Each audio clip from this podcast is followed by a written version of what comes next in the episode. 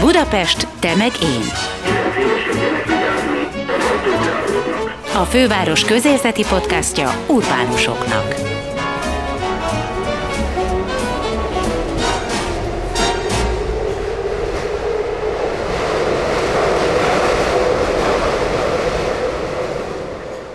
Bekövetkezett az egyik legsúlyosabb rémálmunk. Újra háború van Európában, a szomszédunkban. Budapest ebben a helyzetben egy percig sem mérlegelt. Segít a menekülőknek átmeneti otthonra és melegételre találnia, támogatja határon túli testvérvárosa Beregszász lakóit. A jelenlegi helyzetről és az ebből adódó feladatokról Kis Ambrust, Budapest főpolgármester helyettesét kérdeztük.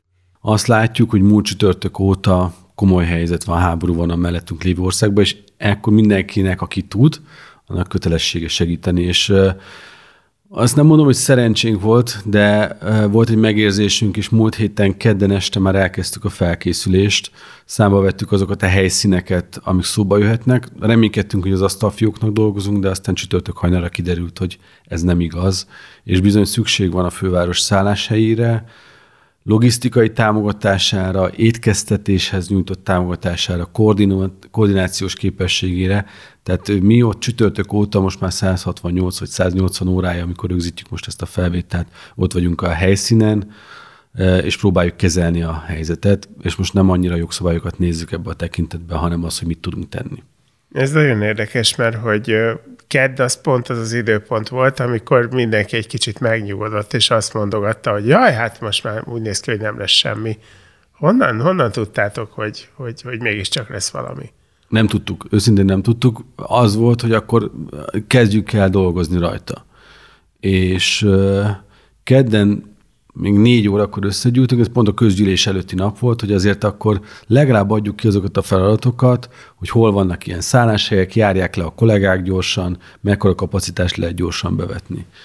És tényleg abban reménykedtem, hogy ez, a, ez akkor lesz egy ilyen papírunk, és az íróasztalfiúknak készül, és akkor csütörtökön ez kiderült, hogy ez sajnos nem így van, és csütörtöktől kezdve folyamatos üzemben voltak a kollégáink, velünk együtt, és, és tulajdonképpen ilyen percről percre információkat kapunk a pályaudvarokról, van egy szűk operatív csapat, aki próbálják koordinálni ezeket a folyamatokat, nyilván van egy politikai döntéshozói csapat, ami az operatív törzs a fővárosnak, azt is lehet mondani, hogy szerencse a szerencsétlenségben, hogy ezt az operatív törzsi munkát már kipróbáltuk a COVID hullámai alatt is, tehát most már van egy tapasztalatunk, hogy hogyan megy a döntéshozatali rendszer, hiszen ez egy nagyon feszes és egyértelmű munkavégzést igényel mindenki részéről, amikor egy ilyen komoly logisztikát kell irányítani. Hogy néz ki ez a gyakorlatban? Tehát megérkezik egy, egy menekült, általában a pályaudvarra számítotok, vagy bárhonnan érkezhet? Kettő válik az idő. Hétfő estig lényeg azt lehet mondani, hogy a BRFK civilek és mi voltunk a pályaudvarokon. Az első pillanat ott voltunk, és bizony az történt, hogyha megérkezett egy vonat, és nem vitték el rokonok, barátok, ismerősök a, az odaérkezőt, akkor a civilekkel együtt odaléptünk, és tulajdonképpen aki segítséget kért, azt elhelyeztük. Szinte ez a nulladik pillanattól ez így, így volt. A, a, ugye nem mondunk el, és erről majd később beszélek szívesen, nem mondjuk el, hogy hol helyezzük el, milyen pontos címeken helyezzük el a, a menekülteket, de a gyáli úti szálló ebben a szempontból most már fogalommá vált a magyar nyilvánosság előtt, mint az első ilyen helyszín. Oda kezdtük el ezeket a helyeket feltölteni már csütörtök este óta, és aztán fokozatosan péntektől egyre nagyobb nyomás lett. Hétfőn Hát fölébredt az állami koordináció, hogy úgy mondjam, 96 órával az események kezdete után, és a katasztrófavédelem átvette a koordinációt. Az azt jelenti, hogy egyébként a vasútállomásokon ők irányítják a, az eseményeket, és az ő feladatuk a belügyminisztérium megbízás alapja, hogy mindenkit elszállásoljanak, akinek erre szüksége van. A logisztikai támogatást, a buszokat továbbra is mi biztosítjuk ehhez, két pályaudvarra tevődik a megérkezés, hogy csúnyán fogalmazok. Az egyik a nyugati pályaudvar, ahova a menetrend szerinti vonatok érkeznek Záhony Nyíregyháza felől. ez szinte folyamatosan érkeznek, az utolsó vonat, az, ha nincsen késég, és akkor este fél 11, 3, 11 magasságába érkezik, és van egy menetrenden kívüli vonatokat kezdett el indítani a MÁV, azok pedig a keleti pályaudvarra érkeznek meg. Ez most már napi kettő-három vonat érkezik, akár ezer embert is felhoznak. Honnan jönnek ezek a vonatok? Ezeket általában záhony, közvetlenül záhonyból indítják. Uh-huh. Ugye egyébként ez egy érdekes probléma, és ezzel is szembesültünk, hogy a záhony térségében van közvetlen vasúti kapcsolat, miközben több határátkelő pont is van, ahova egyébként logisztikailag az a nehéz, hogyan tudnak eljutni záhonyba az emberek, és emiatt torlódott fel nagyon sok menekült, a, mert hogy vártak valamire, hogy történik velük, legalább a főcsatlakozási csomópontokra el tudjanak jutni. Ezen a két pályaudvaron kell mindenkinek megosztani az erőforrásait, a nyugatin és a keletin, tehát ott vannak a kollégák. Miután most a katasztrófavédelem elvileg azt a területet főszabályként kezeli, nyilván ezt fenntartjuk a budapesti kapacitásokat az éjjel érkezők számára bármikor, ugyanakkor azt is sajnos azzal tapasztaltuk, hogy valahogy ezen a rendszeren mégis átcsúsznak emberek, akik vagy nem kérnek ott a pályaudvaron segítséget, vagy azt hiszik, hogy van valami szállás lehetőségük, vagy ahol volt szállás lehetőségük, utána mégiscsak el kell jönniük, és ebből tekintetben voltak eléggé szívszorító történetek arról, hogy Ukrajnában tanuló külföldi diákokat például pincéből találtunk átfagyva éhesen, és akkor őket kellett elhelyezni. Nagyon sok diák van egyébként, tehát itt egy nagy követségekkel együtt is kérésére együttműködünk velük, akik próbálják hazamenekíteni a diákjaikat Indiába, Kolumbiába, Gánába, tehát nagyon sok területre. Ilyen érdekes, hogy pedig elvileg a diákok kommunikatív lények. Igen, de azért ezt, ezt egy nagyon nehéz helyzet, amikor egy háború elől menekül valaki egy olyan országba, ahol azt se feltétlenül tudja, hogy hol van, és és neki segítséget kell kérnie, és lehet, hogy azt gondolja, hogy kap segítséget, aztán amikor odaér, akkor kiderül, hogy ez nem az, nem úgy van ott, meg lehet, hogy nem annyiért, és akkor hirtelen ott találja magát egy idegen városban, este van, és valahol, a valahol aludni szeretne. Tehát ezekkel a problémákkal kell szembenézni. Most egyébként azt a kezelési módot kezdtük el csinálni, hogy a, a legnagyobb kincs jelen pillanatban Budapesten lévő szálláshely, Ebben egyébként van tíz szálláshelyünk különböző pontján a városnak. Ez körülbelül bevethető módon a, a jelen pillanatban ilyen 300 ágyat jelent, de igazából egy kicsit még bővíthető is. Ezeket a átmentileg itt megszállásolóknak adjuk, és aki meg azt mondja, hogy én tartósan a háború végéig itt akarok maradni, mert nem nincs ötletem, hogy mi történjen velem, azokat pedig vidéki táborokba visszük le, tehát ilyen nyári táborokba, vagy ezek téliesítettek most még egyelőre, oda visszük le, és ott szállásjuk el őket, és próbálunk meg egy olyan komfortot teremteni, ami szociális munkával megtámogatva, pszichológussal, orvosi segítségnyújtással, logisztikai segítségnyújtással megtámogatva egy élhetőbb körülményeket teremt számukra, hiszen önmagában az, hogyha valakit leteszünk egy ágyra, attól még az ő sorsa nem fog megoldódni, hiszen egy idő után szüksége van egy idegen országban, idegen településre komoly segítségre. Gondolom itt a, az üdülőknél össze kellett szedni a gárdát, ilyenkor alapon mennek télen, stábot kellett építeni. Alapvetően ez volt a helyzet, tehát először fölmértük a saját üdülőinket, ami téliesített, és azonnal nyitottuk őket. Aztán a, bejöttek kerületi önkormányzatoktól felajánlások, vagy a koordinációhoz támogatás, hogy ők szívesen átadják nekünk a valamelyik üdülőjüket, vagy üdülőiket, és akkor ezeket nyugodtan tölthetjük. Ugye itt is akkor gyorsan tudtunk haladni. Következő körben bekapcsoltuk a fővárosi cégeinknek a vállalati üdülőit, ezeket is most már tudjuk nyitni, és nyilván van az a pont, remélem nem jön el, de naivság lenne a részemről, hogyha ezt mélyen hinnék, amikor már a nem csak téli esített üdülőket is be kell kapcsolnunk, hanem a klasszikus nyári táborokat, ahol majd az olajradiátorra és pókrúccal próbáljuk megoldani a fűtést, mert jelenleg azért ezek nem téli esítettek, és ezek nem is fogjuk tudni gyorsan megcsinálni, hiszen azért ekkora logisztikai... Mondjuk az időjárás segíthet valamennyit.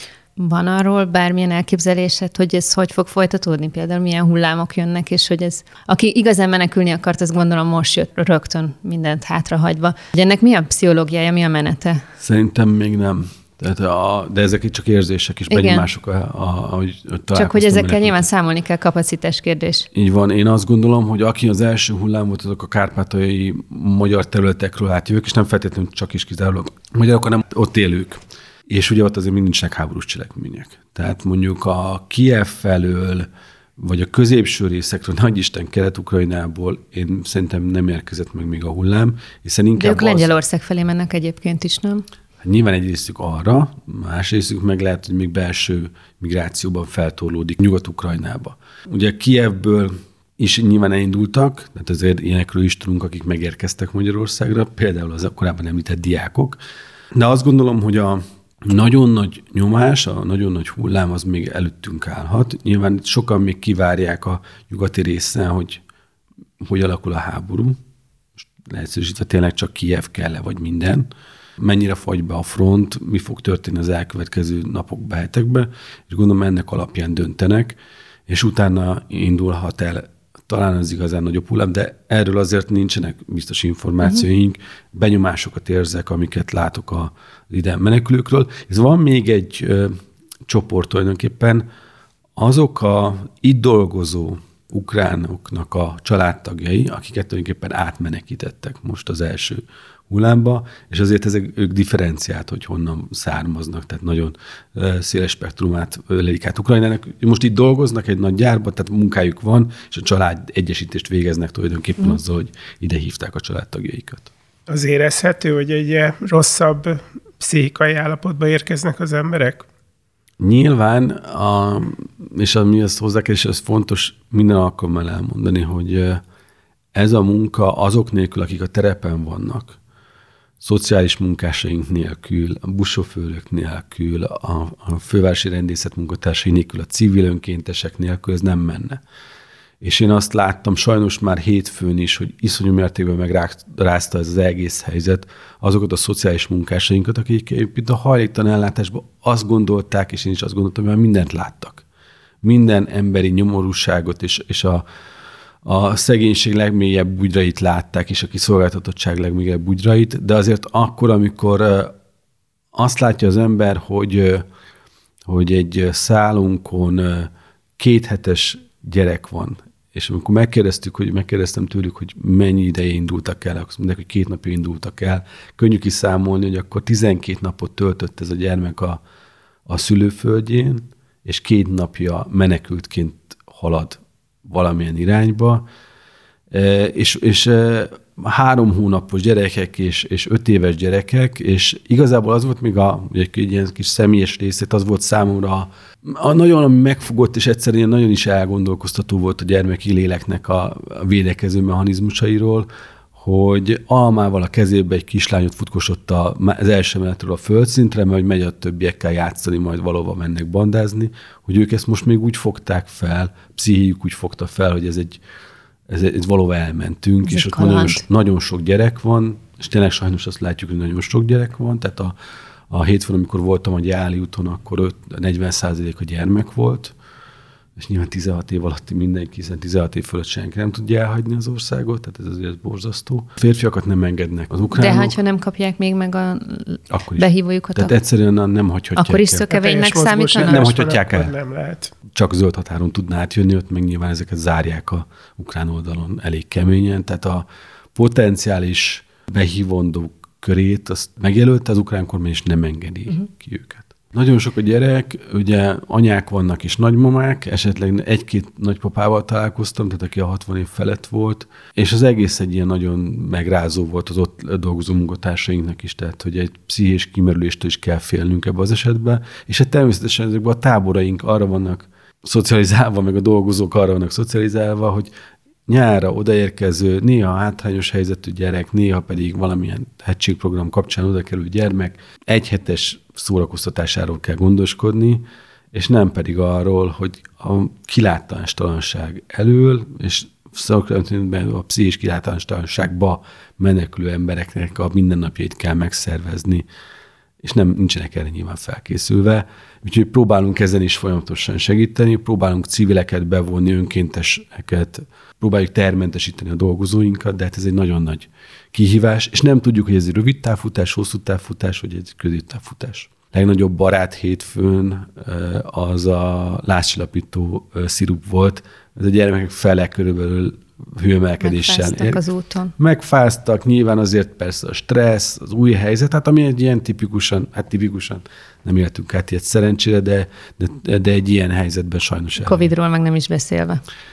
Igen, ez egy nagyon nagy kérdés. Ugye amikor átjön valaki a határon, akkor egy gyors teszten átesik, nem tudom, milyen eredmények vannak ebben a tekintetben. Illetve hát mit tehet a hatóság, ha pozitív, és mondjuk a családtagjai negatívok, szóval, hogy nyilván embertelenség lenne elválasztani a családot. Valóban, és ugye ezek a helyszíneinken pedig azt, hogy ilyen elkülönítő szobákat hozzunk létre, tehát korlátosan vagyunk képesek. Tehát ez egy nagyon nagy dilemma, akkor mi, a, mi fog történni. Egyébként ez a családtól elválasztani, keddi napunk, a keddi nap a kollégáinknak arra ment, tehát hogy családi egyesítéseket végeztek, mert ugye ahogy gyorsan a az első hullámba elhelyeztük az embereket, akkor kiderült, hogy az egyik fele az város egyik felére került, a másik fele a másik felére, úgyhogy logisztikai mozgatásokat végeztünk, hogy akkor családi egyesítések legyenek, és akkor egymásra találjanak azok a családtagok, akik akik elvesztették egymást. Sajnos találkoztunk olyan esettel is, hogy a nyugati pályaudvaron megjelent Csehország felül érkező férfi, akit kereste a családját, mi intézményrendszerünkben nem volt bent, nem találtuk, tehát próbálták megkeresni, hogy ők tudnak-e ott valaki a, erről a családról. Ugye két irányba hagyták el az országot valamiért, és, és szétszakadt a család. Tehát ilyenekkel sajnos szembesülnünk kell. A... És ez még egy futóügy, tehát nem lehet tudni, hogy megtalálta vagy nem. Ezt nem tudom megmondani, hogy megtalálta-e. A, a mi radarunkon addig volt, a, amíg ami átnéztünk az intézményrendszert, és uh, aztán ő is eltűnt sajnos. A, Minden volt telefonjuk, vagy szóval ez olyan furcsa ebben. Nyilván 2021-ben ez azért érdekes nekem. Hogy... Igen, azért azt látni kell, hogy itt azért sokan Kárpátaljáról mély szegénységbe jönnek, és nem biztos, Tényleg? hogy Tehát abszolút telefon Igen. kérdés is van. Ja, hát meg ugye nem csak telefonkérdés, szimkártya kérdés. Ugye átjön az ukrán szimkártyájával, és nem biztos, hogy itt ezre tud telefonálni. Uh-huh. Iszonyúan hálásak vagyunk mindenkinek, aki segíteni próbál, és ezt tudom, hogy mindenki valamit ilyenkor érez, hogy magában, hogy valamit tegyek, és valamit gyűjtsek, valamit vegyek, és bevigyem valahova. És ez nagyon fontos, és nagyon jó leső érzés. Mi azt látjuk jelen pillanatban, hogy ha kérnénk egy bilit, akkor biztos, hogy 2500 me is érkezne azonnal. Tehát, hogy, hogy hisz, iszonyú, szép. iszonyú aktivitás van, ugyanakkor ezt, ezt óvatosan kell ezzel élni, hiszen fölöslegesen ne gyűjtsük össze ezeket. Azt látjuk, hogy jelen pillanatban nekünk nincsen szükség adományokra, ettől még hoznak, nagyon kedvesek a budapestiek, tényleg oda a például a gyári szálláshelyre, már nagyon sok játék van ott, már nem tudják kis, kirakni se a kollégák, iszonyú kedvesek az emberek. Inkább most azt látszik, hogy egy kicsit most meg kell várni, hogy mit lehet ezekkel az adományokkal csinálni, még a nagy adományozók is úgy látom, hogy kivárnak azzal, hogy mit kérnek. Ugye van egy nagyon nagy probléma, hogy Ukrajnába átjuttatni nagyon nehéz. Átmegy a segélyszállítmány, ezzel nincsen probléma, csak jelenleg, ami tudomásunk szerint, az az ukrán szabályozás, hogy ezt a segélyszállítmányt beviszik Ungvára, az Ungvárról pedig a frontra. A, tehát, hogy nincsen olyan, hogy akkor célzottan eljutatunk adományokat.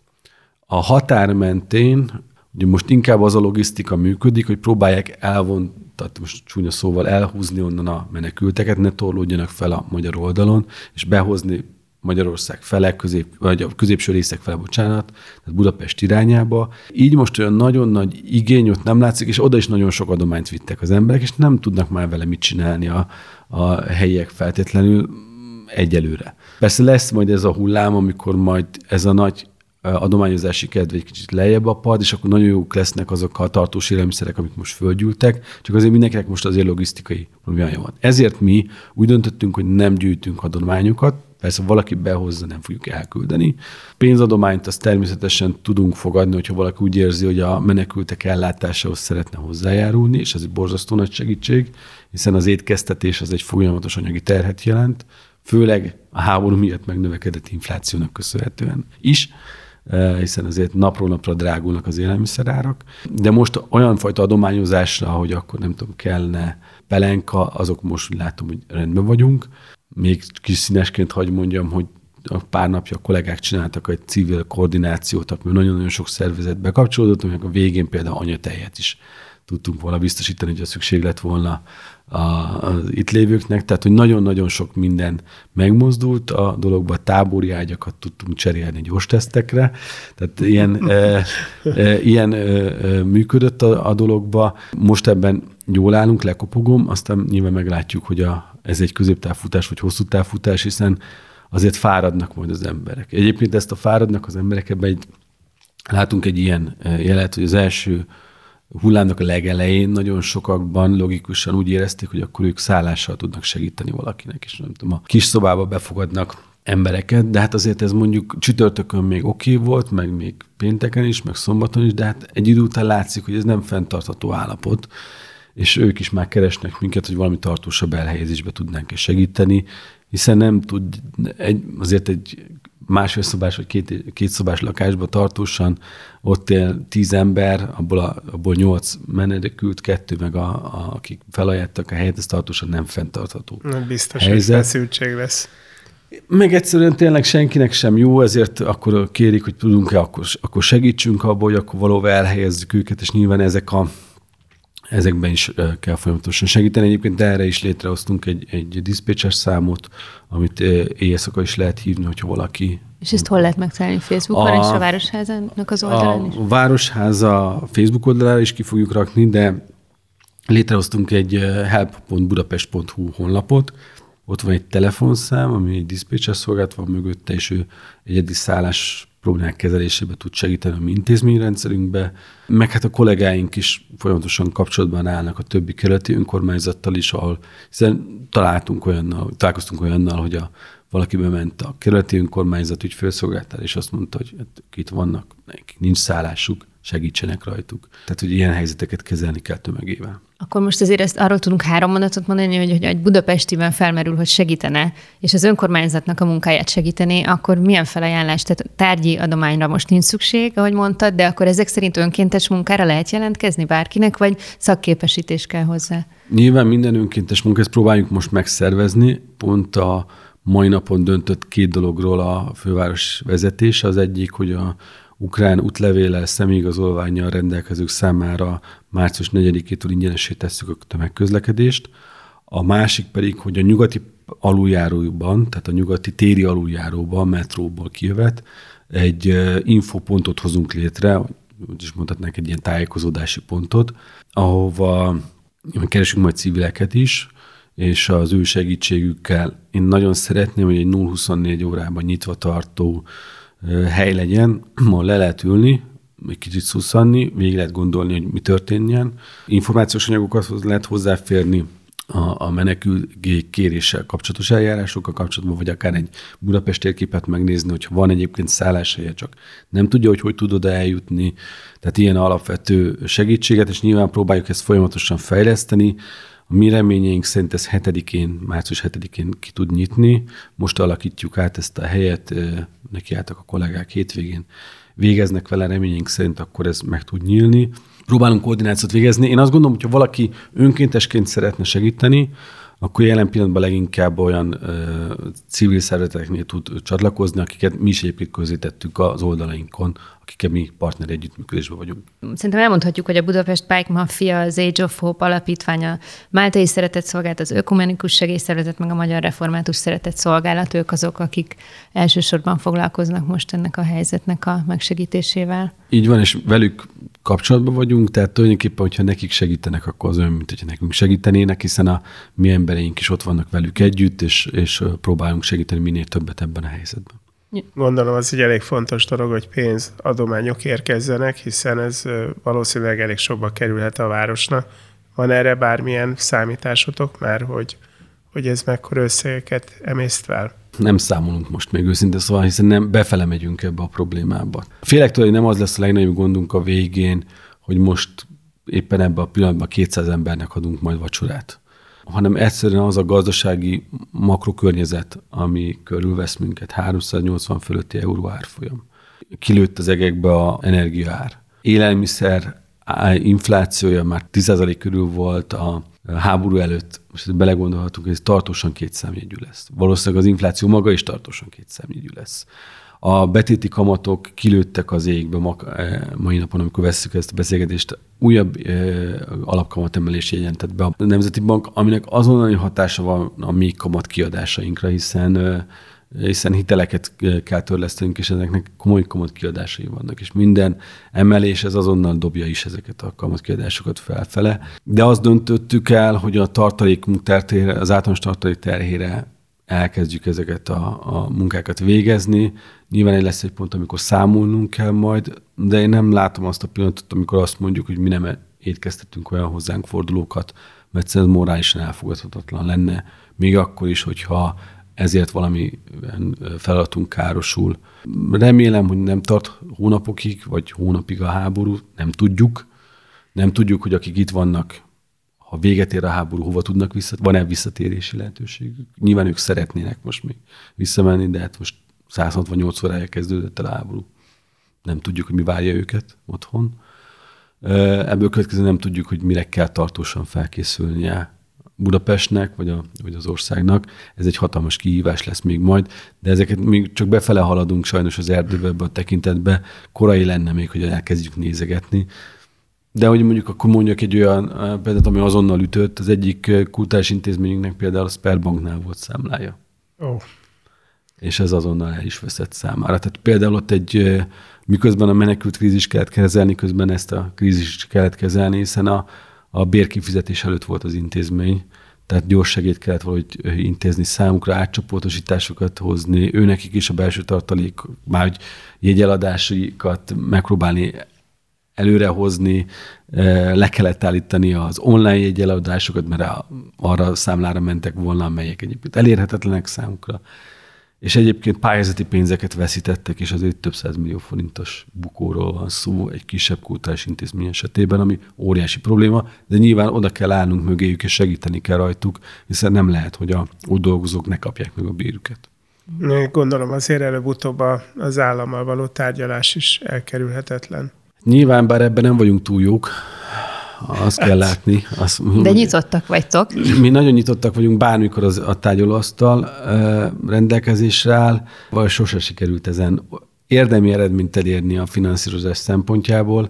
Most korrekt akarok lenni, nyilván most senkinek nem az a legfontosabb, hogy velünk tárgyaljon, mm, én se feltétlenül erre érnék rá leginkább, bár készen vagyok, hogyha kell bármikor, de inkább próbáljunk most a, azonnali krízisbe segíteni, óráról órára látunk el, és hogyha ezen túl vagyunk, akkor majd persze erről beszélni kell, hogy hogyan tud a, a, az állam, nem csak az önkormányzatok, az egész magyar gazdasági társadalom szempontjából valami gyors segít adni, hiszen ez biztos, hogy ez az egész háború okozta gazdasági krízis, ez, ez mély, mély lesz, és mélyre fog menni. Illetve még mélyíti a már meglévő COVID okozta gazdasági krízist. Hát abszolút, hiszen hogyha a háború előtt még azt lehetett mondani, hogy körülbelül reálkereset helyben járt, tehát nem volt reálkereset csökkenés, az ugye azt jelenti, hogy a béremelést azt nem vitte el az infláció, vagy nem, nem nagyobb volt az infláció, mint a béremelés.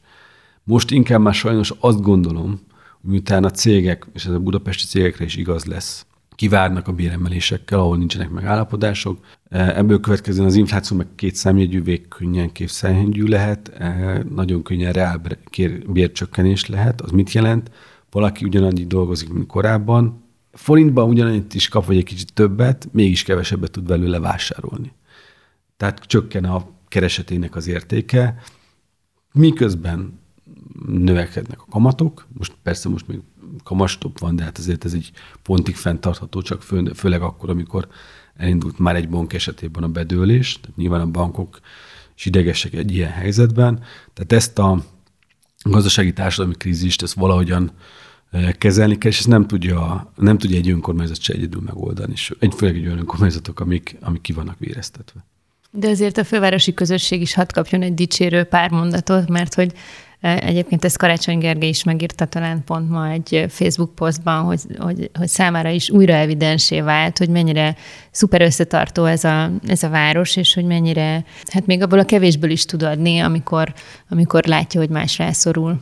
Nagyon-nagyon köszönjük azt a segítséget, köszönjük azt a tenni akarást, hiszen azt érezzük múlt csütörtök óta, hogy mindenki valamivel hozzá akar járulni ha, ha, egy, ha egy Facebook poszt megosztásra járul hozzá, hogyha elkezd gyűjteni a, az iskolájában e, a, valamit, tehát hogy valamit tenni akarnak az emberek, és ez nagyon fontos, mert ez mutatja Budapest erejét, ennek a közösségnek az erejét.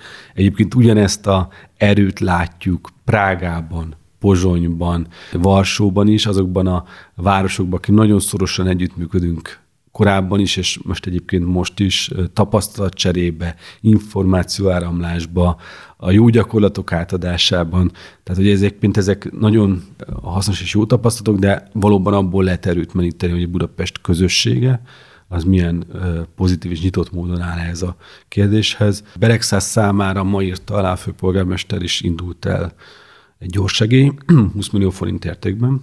A legnagyobb problémájuk szegényeknek például az, hogy a bankrendszer instabil, tehát nem biztosak benne, hogy elutaljuk a pénzt, akkor az fel is tudják venni.